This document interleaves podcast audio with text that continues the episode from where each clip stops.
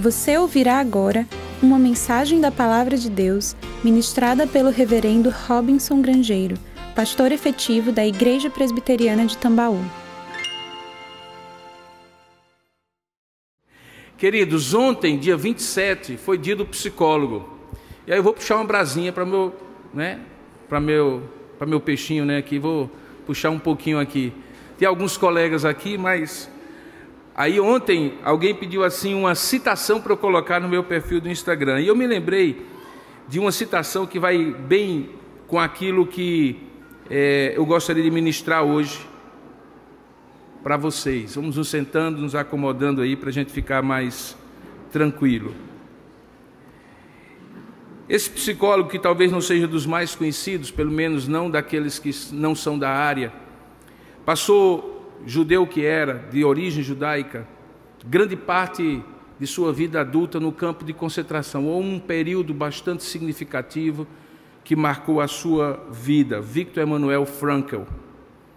E aquele homem disse uma frase que me chama muita atenção, porque ela nos permite refletir sobre o tema desta manhã.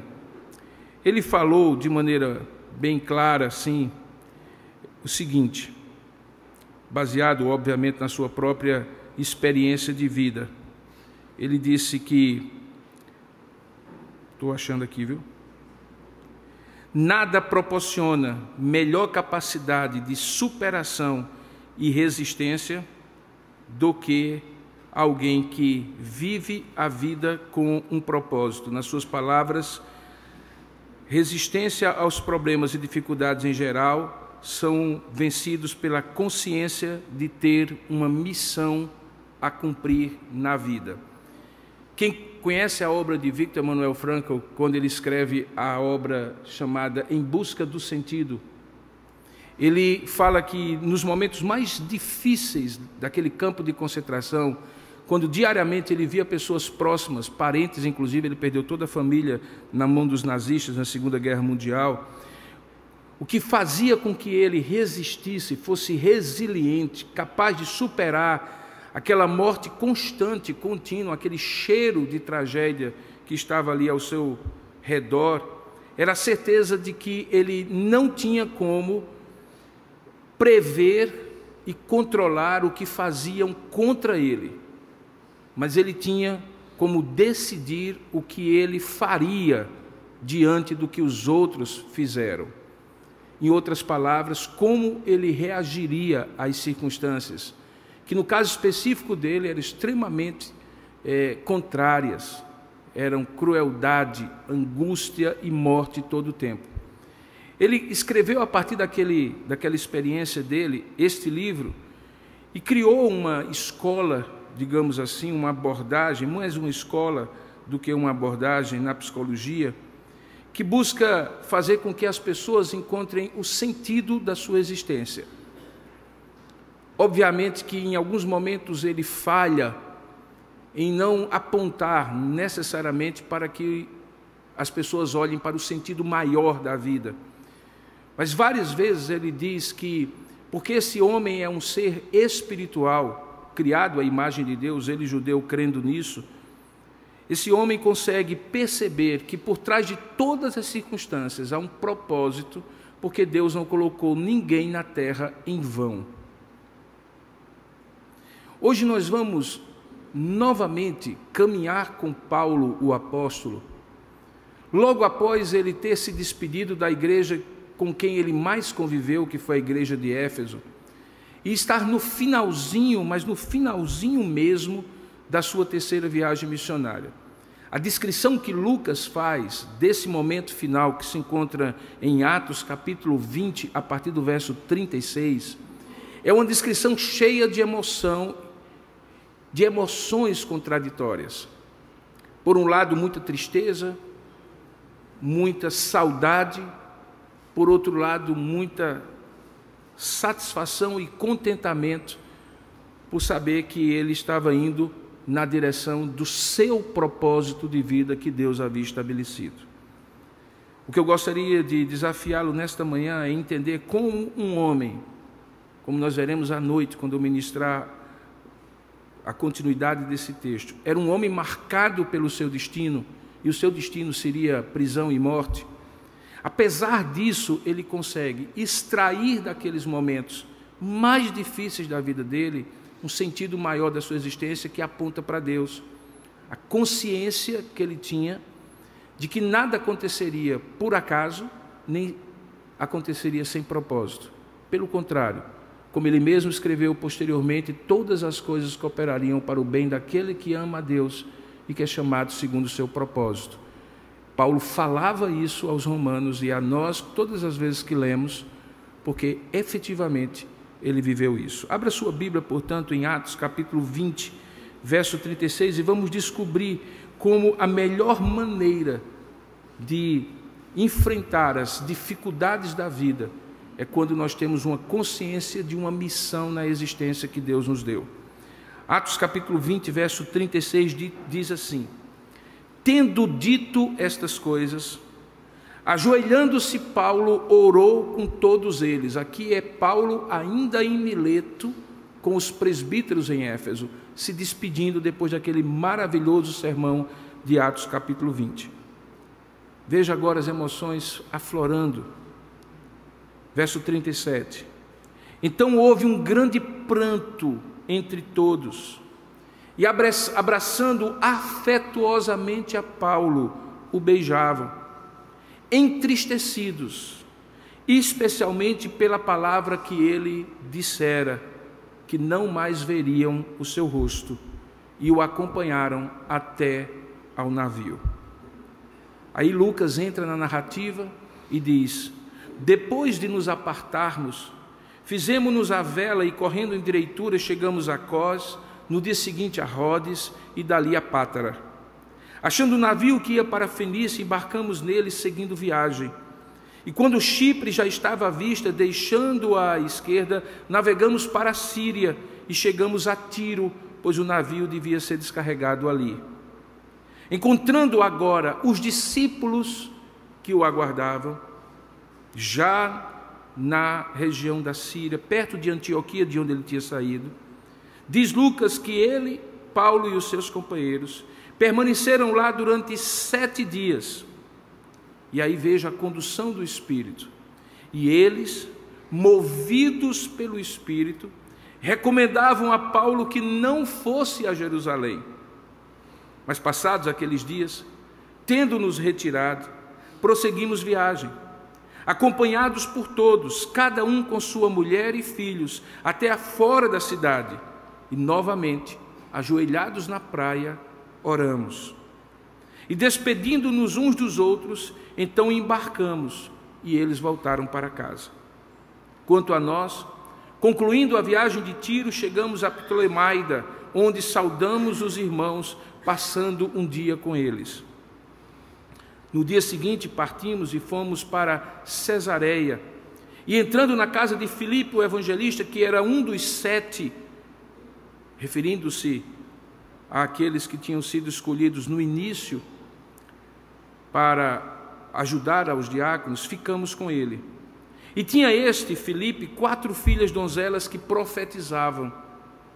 E demorando-nos ali alguns dias, desceu da Judéia um profeta chamado Ágabo.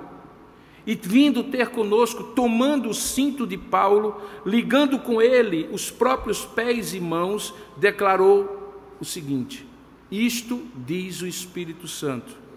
Assim os judeus em Jerusalém farão ao dono deste cinto e o entregarão na mão ou nas mãos dos gentios. Quando ouvimos essas palavras, tanto nós como os daquele lugar, rogamos a Paulo que ele não subisse a Jerusalém. Então ele respondeu: Que fazeis, irmãos? Que fazeis chorando e quebrantando o coração?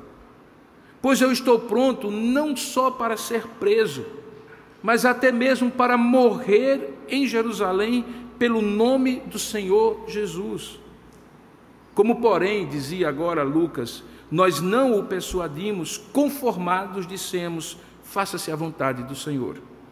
E passados aqueles dias, tendo feito os preparativos, subimos para Jerusalém, e alguns dos discípulos, também vieram de Cesareia conosco, trazendo consigo Minasson, natural de Chipre, velho discípulo com quem nos deveríamos hospedar.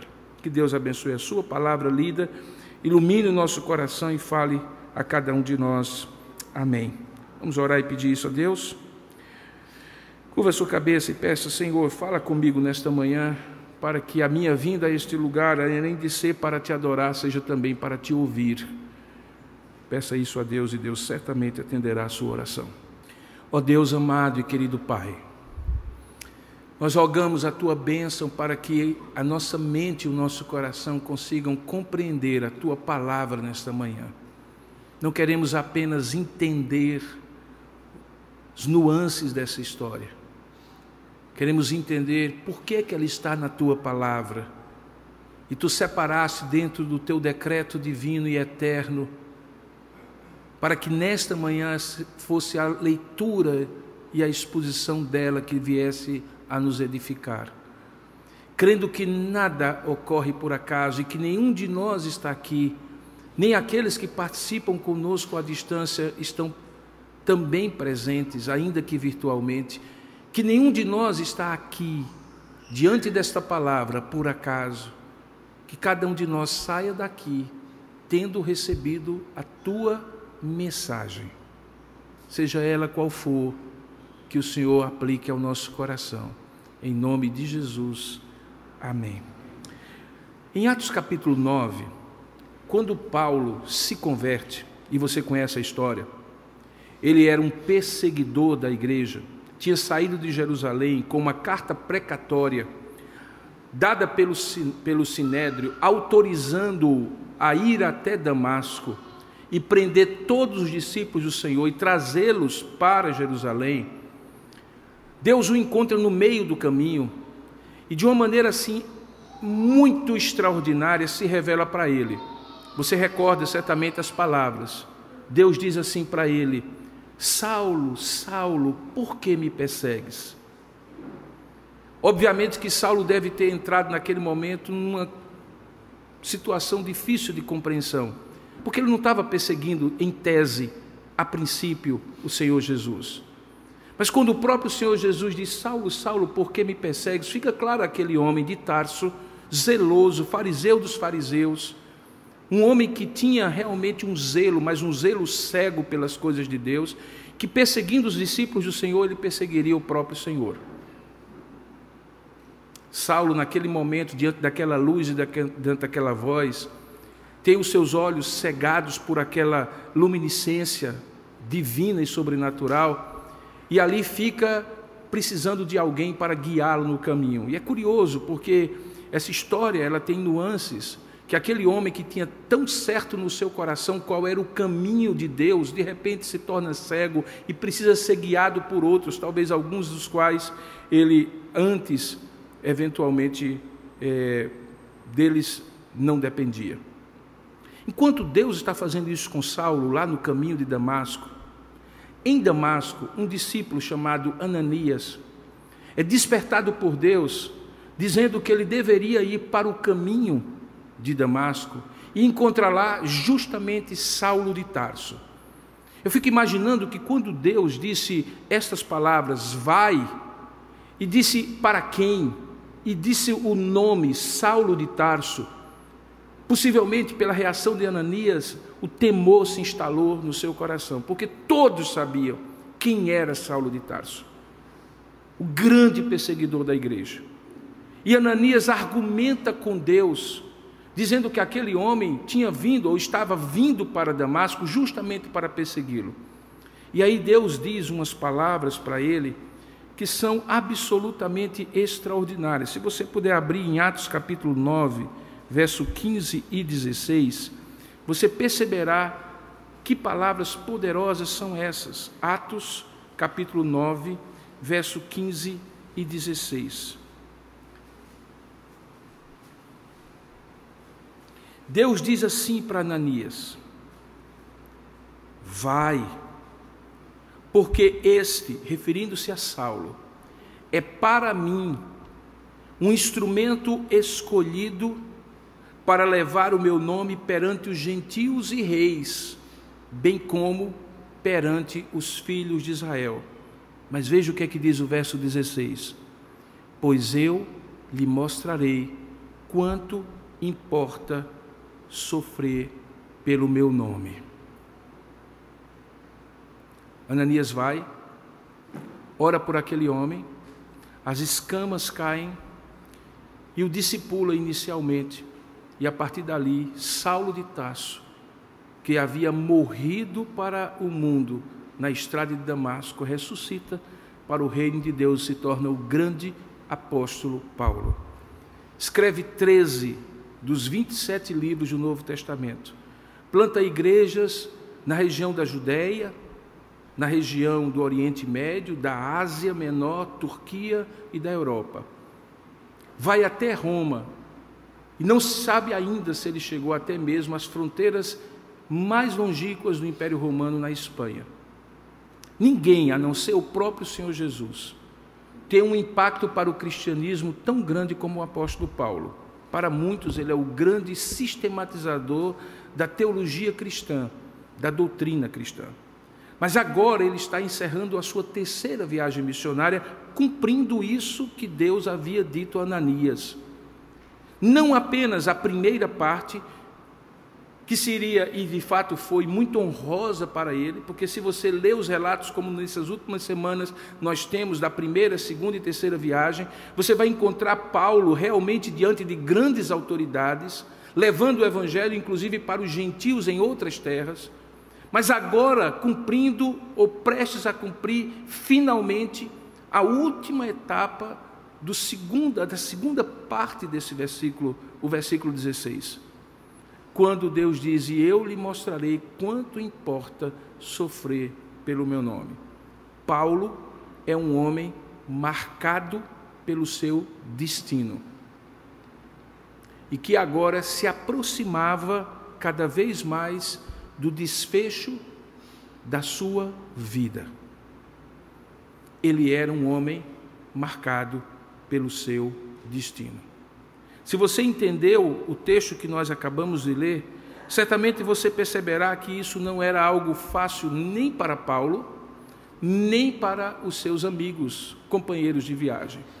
E por onde ele passava e encontrava pequenos grupos de discípulos que ele tinha ajudado a nutrir espiritualmente, alguns deles filhos na fé, também não era fácil para esse outro grupo. Todos, em algum momento dessa narrativa, choram abraçam afetuosamente aquele homem, o beijam, se entristecem, tentam evitar que ele vá até Jerusalém, tentam persuadi-lo e convencê-lo de que talvez houvesse uma outra forma.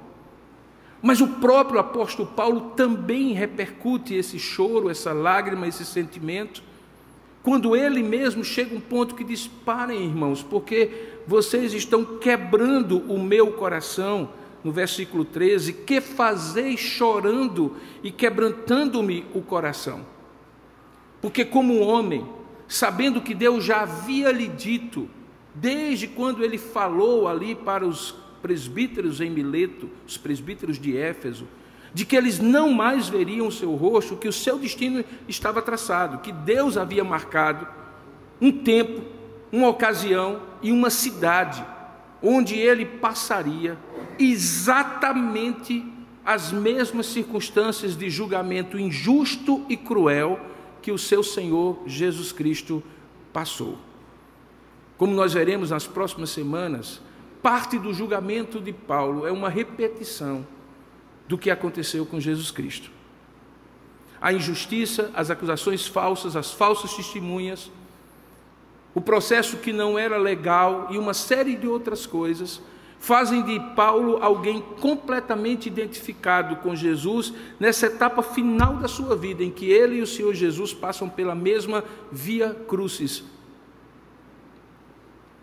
Mas ao mesmo tempo, nesse mesmo versículo 13, Paulo demonstra a plena consciência de que, independentemente das emoções, da tristeza, da saudade, e eu diria até mesmo do receio do que haveria de ser enfrentado, porque ele sabia que seria crucificado, desculpe, seria preso e julgado em Jerusalém e futuramente até mesmo martirizado por Cristo, mas ele não sabia quais as circunstâncias, o tempo, o modo como isso aconteceria.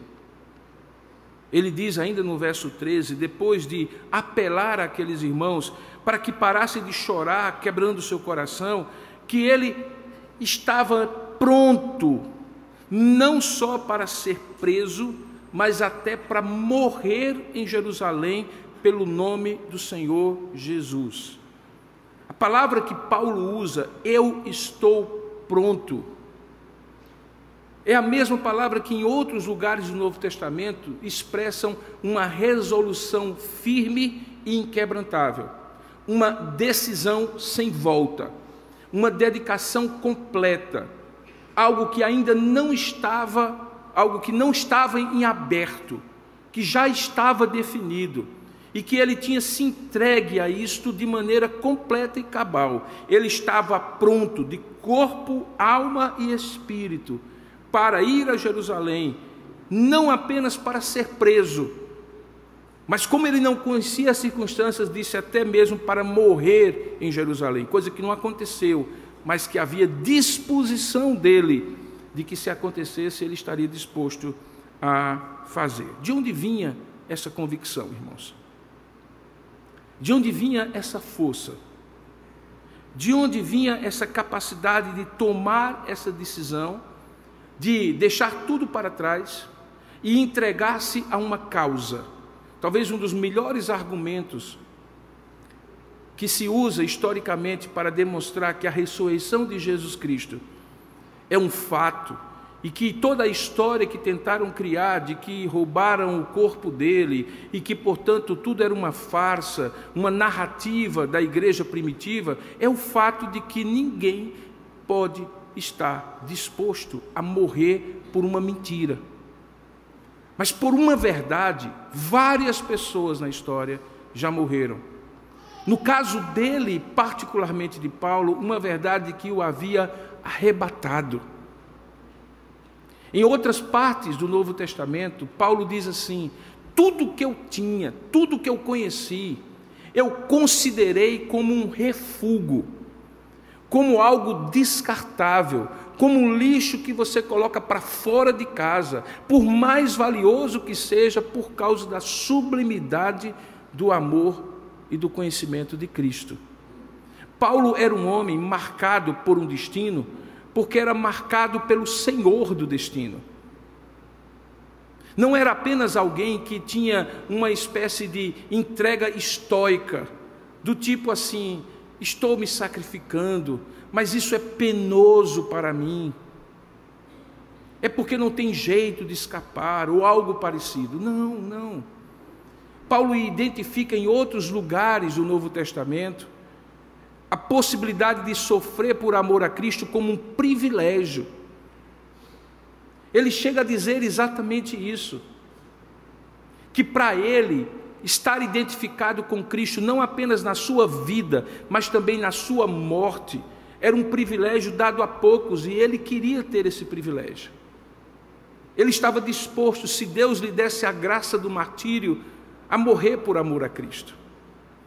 Às vezes a gente olha a realização desse homem e entende que ele foi usado por Deus pelos muitos dons e talentos que Deus lhe deu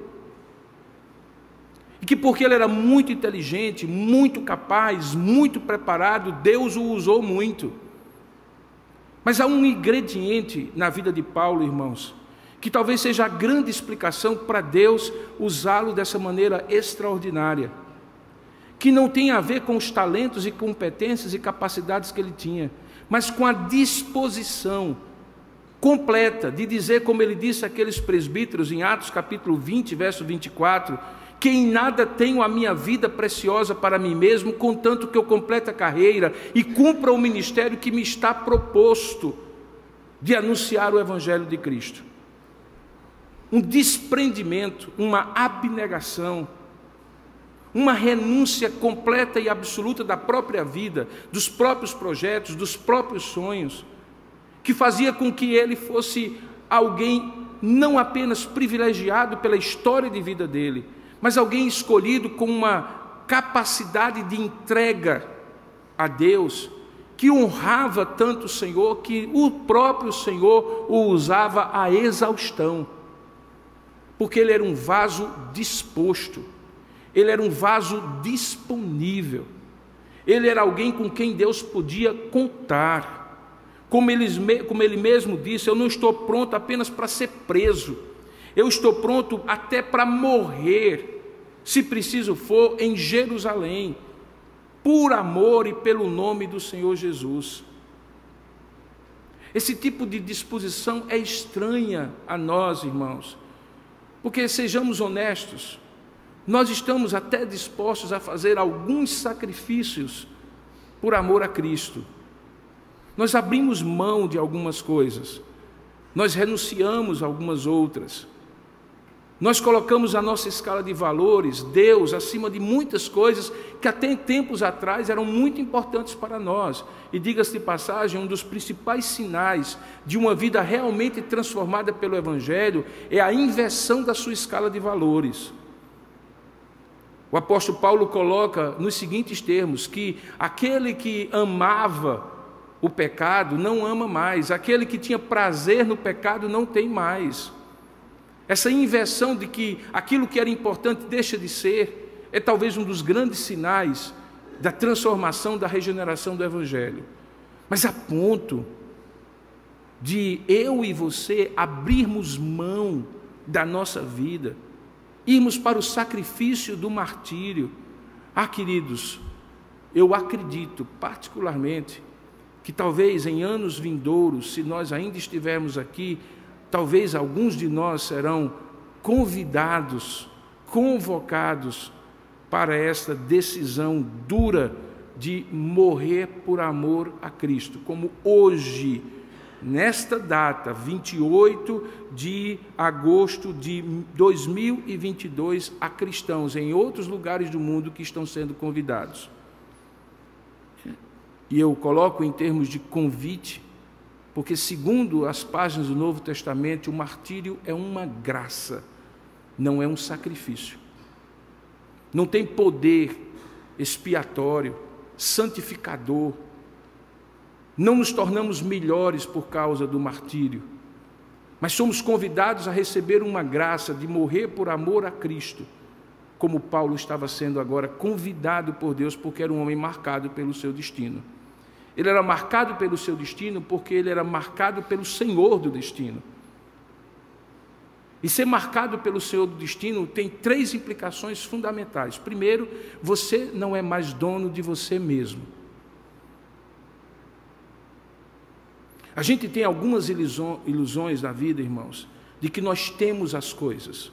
A vida vai passando e a gente vai descobrindo que nós não temos as coisas elas nos são dadas por empréstimo e usufruto por um período de tempo. Para ser bem sincero, nós não temos nem as pessoas que nós mais amamos e que mais nos amam, porque elas também são colocadas na nossa vida por um tempo como os sinais da bênção de Deus, mas elas não são nossas.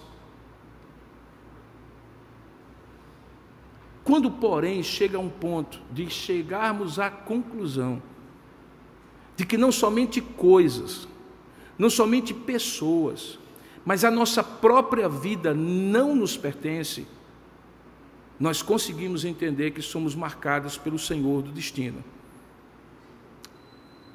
Porque de fato nós não nos pertencemos.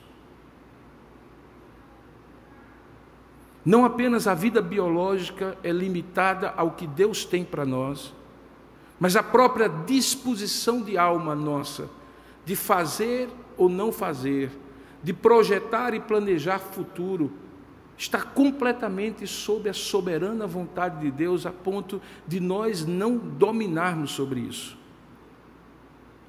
Podemos, nesta manhã, estar cheios de planos para o dia cheios de planos para a semana e para o restante do ano. Tiago, inclusive, adverte sobre isso. Ele diz assim: quando você disser eu farei isso, aquilo aquilo outro, é melhor dizer, se Deus quiser, eu farei isto, aquilo ou aquilo outro. Porque ab absolutamente não temos controle sobre a própria vida. Mas não ter controle sobre a vida e entender-se dessa maneira resignada e conformada é uma coisa. Mas como nós não temos controle desta vida e entregá-la e consagrá-la a Deus é outra coisa completamente diferente. É possível você saber que não tem controle sobre a vida, porém ter uma atitude resignada, fazer o que ninguém tem mesmo. E o que vier, você ir tocando a vida, às vezes sem propósito. Mas o que Deus quer, na verdade, é que você, não tendo controle sobre a sua vida, você entenda que aquele que tem precisa tê-la por inteiro. Já que não é você o dono da vida, que a sua vida seja entregue inteiramente àquele que é o dono, seja devolvida, consagrada, dedicada a Ele. E aí o que vai acontecer é o que ocorreu com Paulo. Alguém será profundamente usado por Ele e satisfeito com a vida que Deus lhe der, com os destinos que Deus separar para Ele. Haverá momentos de alegria, de plena satisfação, de abundância, mas também haverá momentos de escassez, de tristeza, de lutas, e o que permitirá que você diga, como Paulo disse em outra passagem: Eu sei viver assim e assim, porque tudo posso naquele que me fortalece. A gente quer dizer isso, mas para a gente dizer isso, a vida que não é nossa precisa ser completamente de Deus. Deixe-me dizer sobre isso mais algumas coisas. Ou você faz isso de maneira consciente, plena e resoluta, estou pronto, para ir à minha Jerusalém, não apenas para o que eu prevejo, mas para o que Deus tiver para mim, e você usufrui dessa decisão, ou ela vai acontecer de um jeito ou de outro, sem usufruto nenhum da sua parte. Porque os dons de Deus e a vocação de Deus são irrevogáveis. Porque se todas as coisas cooperam para o bem daqueles que amam a Deus, também cooperam para o bem daqueles que são chamados segundo o seu propósito, e os propósitos de Deus não haverão de ser frustrados. Você também é um homem e uma mulher marcados com o seu destino. Os seus dias estão escritos e determinados pelo Senhor. Você pode, tendo consciência disso, dizer: Senhor, que bom, e usufruí-los, e dedicar-se completamente e dizer: Senhor, eu quero viver todos esses dias plenamente. Ou você pode simplesmente tocando a vida e perceber que se você, lá no final, tivesse no começo dedicado tudo a Deus, a jornada seria muito mais satisfatória, porque não seria do tipo mala sendo carregada os seus próprios pés, as suas próprias mãos iriam na direção do que Deus tem para você.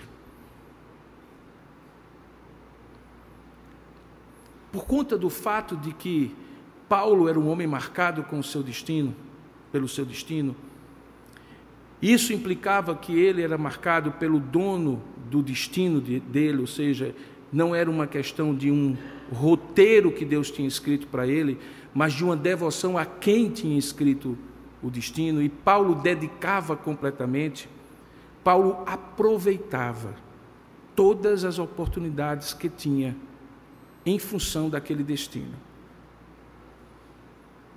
É algo mais ou menos simples de entender. Se eu saio no final de semana como esse, estava até ontem lá em São Paulo, dei minhas palestras pela manhã, peguei um voo e cheguei aqui.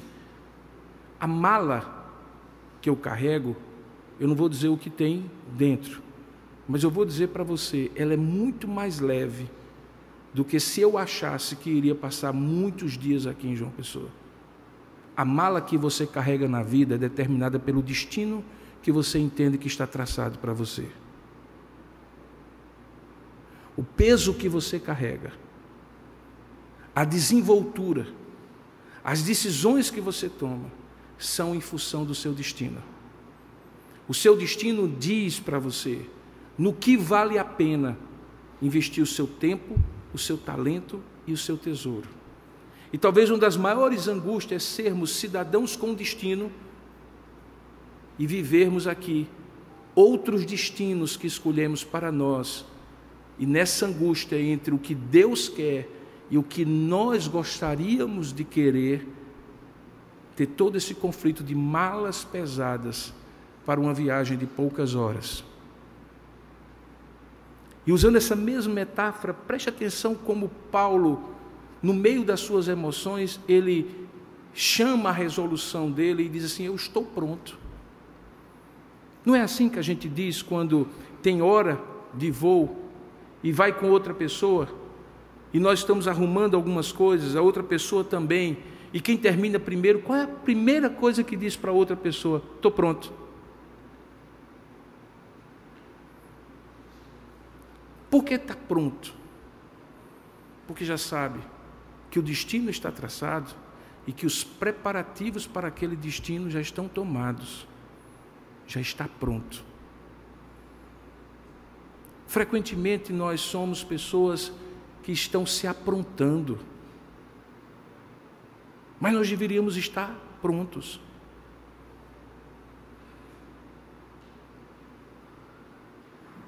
como eu tenho descoberto cada vez mais, a partir do tempo que vai se passando, a gente precisa de muito pouco, queridos irmãos, para viver e ser feliz. Muito pouco. Essa coisa que fica efervescente dentro de nós, de fazer malas pesadas, carregamentos pesados na vida, e não termos a desenvoltura de em qualquer momento dizer estou pronto traz muita angústia à alma. Eu não estou advogando que você seja irresponsável e alienado. Eu estou advogando que você tenha consciência de qual é o seu destino e, por conta disso, prepare sua mala em função desse destino. Nós temos um destino na vida. Deus marcou a gente com um destino. Aqui na terra nós somos peregrinos e forasteiros usufruamos o que tem de bom na terra, as pessoas que Deus coloca no nosso caminho, aproveitemos, mas não nos enraizemos aqui, irmãos, porque aqui não é o nosso destino. Saiba disso. Aproveite muito a vida. Nós não somos daqueles que entendem que porque temos um destino não podemos usufruir da vida. Não, Paulo inclusive diz isso, que devemos usufruir tudo que a vida tiver para nos dar com ações de graças. Mas uma coisa é usufruir, outra coisa é ter a ilusão de posse. Como eu costumo dizer, usando a expressão de Clarice Lispector, o gesto, desculpe, de Cecília Meireles, o gesto possuidor das mãos de agarrar as coisas. Porque quem sabe que está marcado pelo Senhor do destino, está pronto. Está pronto, em último lugar, para uma missão que é maior do que a própria vida. Veja o que é que Paulo diz nessa expressão. Ele diz: Eu estou pronto para morrer em Jerusalém, o que não vai acontecer a tradição diz que ele morreu em Roma depois da sua segunda prisão. Nós vamos ver nos próximos capítulos. Mas ele diz: Eu estou pronto para morrer em Jerusalém. E olha essa expressão: pelo nome do Senhor Jesus. Ele está dizendo, em outras palavras, que a razão por que ele estava pronto era superior até à própria vida. A vida era muito boa e Paulo, em algum momento, disse: é muito bom viver, mas melhor é estar com o Senhor. Ele não diz que viver não é bom, ele diz que viver é bom quando se tem certeza de que melhor é estar com o Senhor. Obviamente que o meu desejo nesta manhã não é preparar ninguém para a morte, é preparar você para a vida. Por quê? Porque a morte acontecerá invariavelmente, a não ser que estejamos no dia em que Jesus Cristo voltar. Mas a maneira como vivemos a vida é o que nos diz exatamente qual o sentido dessa passagem para o outro lado da eternidade. Paulo deixou marcas maravilhosas no coração daqueles homens. Modelou aqueles discípulos, não apenas pela sua pregação, mas pela sua humanidade, principalmente pelo seu senso de vocação. Tanto é que no versículo 14, logo depois dessa expressão que Paulo diz, Lucas reconhece, se colocando na ação, usando a primeira pessoa do plural, diz assim: Como, porém, nós não o persuadimos, nós não o convencemos de que ele deveria não ir a Jerusalém pelo afeto e pelo receio que nós tínhamos do que estava reservado para ele ali, nós dissemos o quê? Faça-se a vontade do Senhor. Como é que esses homens tão novos na fé, chegaram à conclusão que fazer a vontade de Deus é melhor do que a própria, própria, fazer a própria vontade, pela modelagem que Paulo fez no coração deles. Nós temos uma responsabilidade muito grande com filhos e gerações que Deus nos dá. E como eu costumo dizer, com aquelas esponjinhas que eles são, com aqueles olhinhos atentos e aqueles ouvidos abertos, que temos ao nosso redor, filhos, netos, sobrinhos, aquilo que nós dissermos terá pouco valor e sentido se não houver coerência com o que eles observarem em nós. E talvez o que essa geração mais precisa de nós, irmãos, é ver em nós a capacidade de dedicação a Deus, não de resignação e conformismo, mas de entrega. Faça-se a vontade do Senhor. Quantas vezes nós nos revoltamos, reclamamos, dissemos diante dos filhos e gerações ao nosso redor que deveria ser de uma outra forma, que não poderia ser daquele jeito, nos irritamos contra as circunstâncias que nós dissemos no início da nossa entrega a Jesus Cristo, que estavam debaixo do controle de Deus, porque Ele é o Senhor e, portanto, nada ocorre por acaso. Às vezes você planeja e não acontece do jeito que você planeja, e você não deveria entender isso como uma falha necessariamente sua, mas como um propósito superveniente que Deus, por cima de todas as coisas, faz acontecer apesar do que você fez. E aqueles olhinhos e aqueles ouvidos estão ali olhando para você e dizendo assim: será que essa coisa de fazer a vontade de Deus e se submeter à vontade de Deus, do meu pai, de minha mãe, do meu avô, do meu tio, do meu irmão, do meu pastor, é para valer mesmo? Ou ele também diz: faça-se a vontade do Senhor, contanto que seja a minha vontade? Como frequentemente nós fazemos. Como nós veremos hoje à noite, quando o apóstolo Paulo enfim chega a Jerusalém,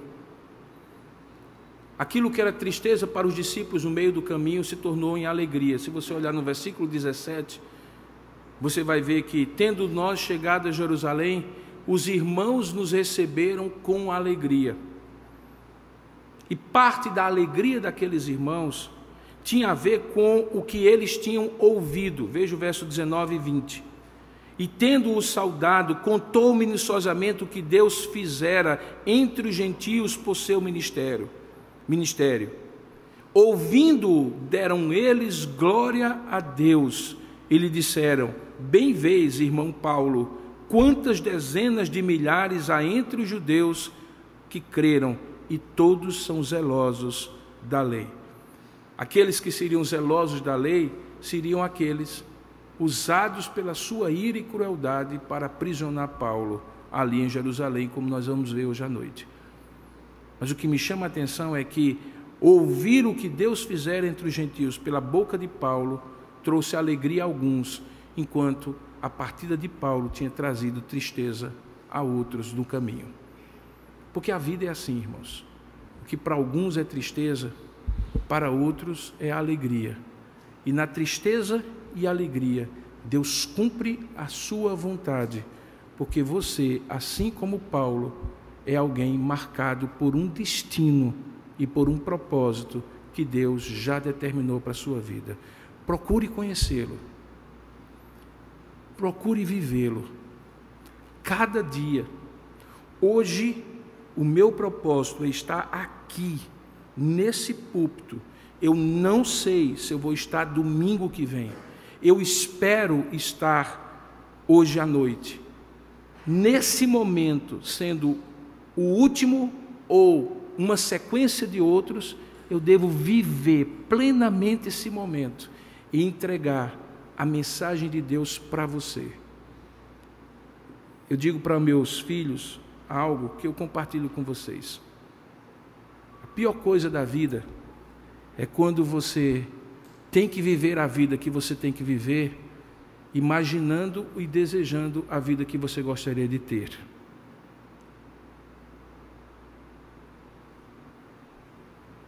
Pior coisa do mundo é você estar no lugar imaginando como seria bom estar em outro lugar. A pior coisa do mundo é você estar com alguém, imaginando como teria sido bom estar com outra pessoa. A pior coisa do mundo é você comer o seu feijãozinho verde, como eu vou comer hoje com minha mãe, com cuscuz e o bode que ela já preparou logo cedinho. Quando eu cheguei no apartamento dela, o cheiro estava subindo, imaginando outra comida que eu me delicie com isso, não apenas pelo sabor da comida, mas pelo prazer da companhia, das pessoas que compartilham da mesa comigo. Que eu aproveite isso aqui, porque pode ser que amanhã eu não tenha. E ficar imaginando se eu terei ou não, tentando descobrir qual é a vontade de Deus daqui a 200 anos, é a pior maneira de você não viver a vontade de Deus hoje. Viva plenamente a vontade de Deus hoje. Faz parte do propósito de Deus você estar aqui. E as coisas que Deus lhe der hoje, viva-as plenamente. Mas saiba que elas fazem parte de um destino, de um propósito que Deus tem para você. Não é um fatalismo que você não possa fazer nada, pelo contrário, é justamente porque a sua parte é viver e aproveitar essa vida cada dia em função do seu destino, que você vai fazer coisas que vão contribuir para a concretização desse destino. Você será partícipe tanto quanto você tiver a noção de um destino que se desdobra em dias e horas, cada uma delas para serem vividas plenamente.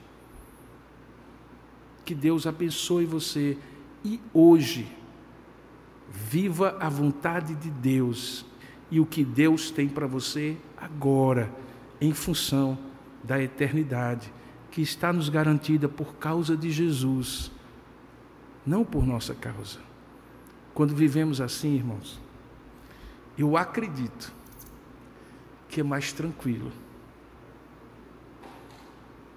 Eu prefiro, prefiro assim.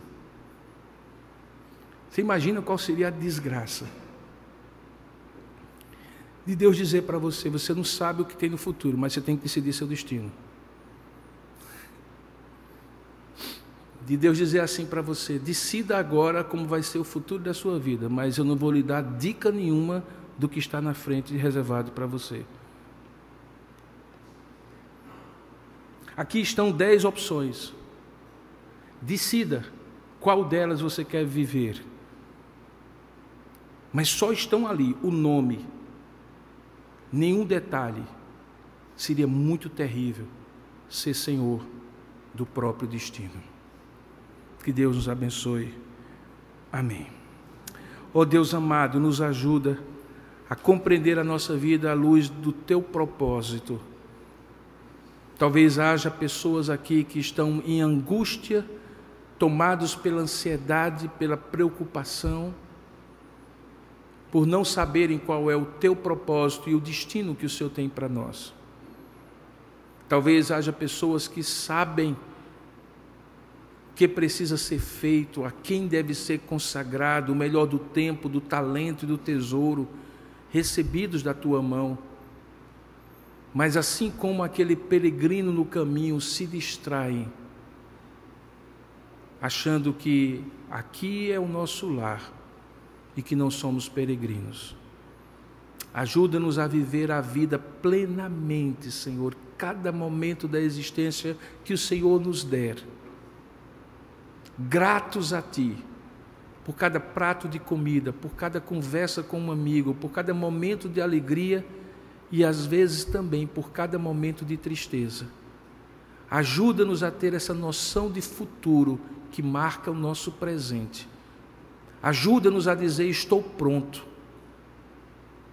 para o que der e para o que vier, porque o que virá está na tua mão, determinado graciosamente para cada um de nós. É isso que nós te oramos, agradecidos em nome de Jesus. Amém, Senhor.